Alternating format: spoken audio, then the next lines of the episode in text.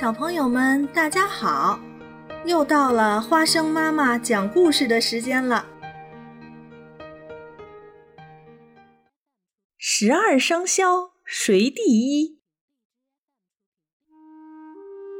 很久以前，玉皇大帝不断听到人类抱怨，不知道怎么计算时间，生活很不方便，因此玉皇大帝想出一个办法。玉皇大帝在他生日当天宣布一条消息，他要举办渡河比赛，凡是能顺利渡河并且到达终点的动物，玉皇大帝将依照比赛的名次选出前12名，用他们的名字来计算年份。猫跟老鼠两个好朋友都不是游泳高手，因此为即将到来的比赛烦恼不已。这时候，他们听到路过的老牛自言自语：哎，我视力这么差，连东南西北都搞不清楚，怎么可能赢得比赛呢？老鼠抓住机会跟老牛提议：亲爱的牛大哥，不如让我跟猫坐在你的身上，告诉你正确的方向，我们可以一起渡河。老牛想了一会儿后，接受了老鼠的建议。好吧，就这么说定了，我们3个一起渡河。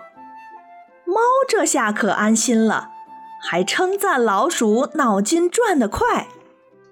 比赛前一晚，老鼠睡得很香很沉，天亮了都不知道。猫一大早就起床，赶紧跑到老鼠家。他用力拍着木门，大声嚷着：老鼠，老鼠，起床了！别忘了我们得在比赛中抢第一呢！等老鼠洗完脸，穿上衣服，2个好朋友就出发了。比赛开始后，猫跟老鼠一前一后跳上老牛的背，开始渡河。老鼠喊着：加油啊，牛大哥，胜利一定是属于我们3个的，哈哈。猫也大声加油。老牛奋力游啊游，一路领先其他对手。老鼠跟猫对于计划相当满意，脸上的笑容越来越灿烂，眼睛都要眯成一条线了。等老牛游到河中央的时候，老鼠偷偷地溜到猫的后方。老鼠突然把手上的杆子往前用力一推，把猫推下了牛背。对不起啦，兄弟！老鼠对在河里苦苦挣扎的猫说：我可不能让你跟我抢第一呀！就在老牛游到岸边，要踏上河岸时，老鼠抢先一步从他的头上跳下来，冲到玉皇大帝面前，成为第1个到达终点的动物。在老鼠的诡计之下，卖力游泳的老牛只拿到第2名。玉皇大帝说：我在此宣布，老鼠是第1名，老牛是第2名。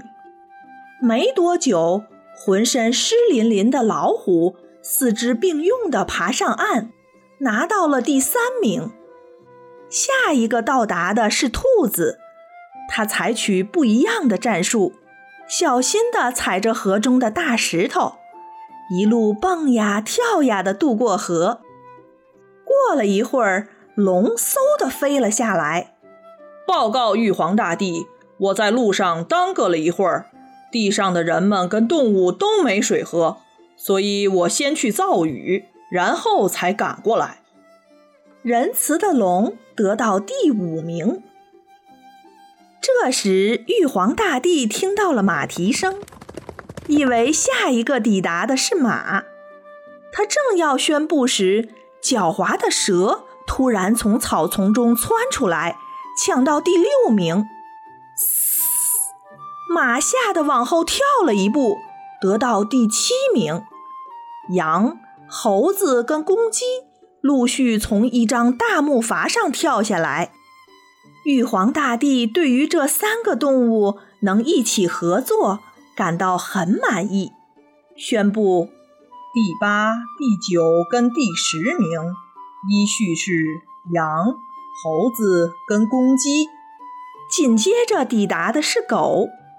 气喘吁吁的猪拿到了最后一个名额。12个动物都选出来了，大家正准备庆祝时，突然听到喵的一声，转头一看，全身湿淋淋的猫在后面嚷着：“玉皇大帝，我到了！”小家伙，真可惜，你来晚了一步。玉皇大帝同情地回答：“都是你这没义气的家伙害的，我绝饶不了你！”猫气愤地对着老鼠大吼。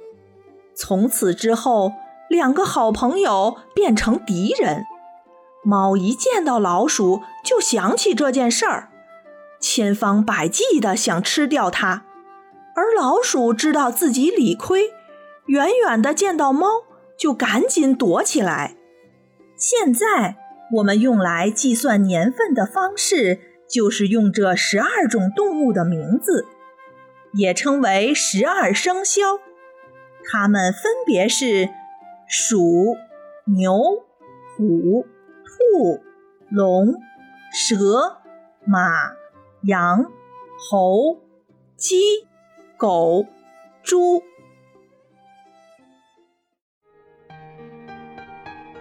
小朋友们，想听更多有趣的故事，请关注微信公众号耳听八方，快来听听吧。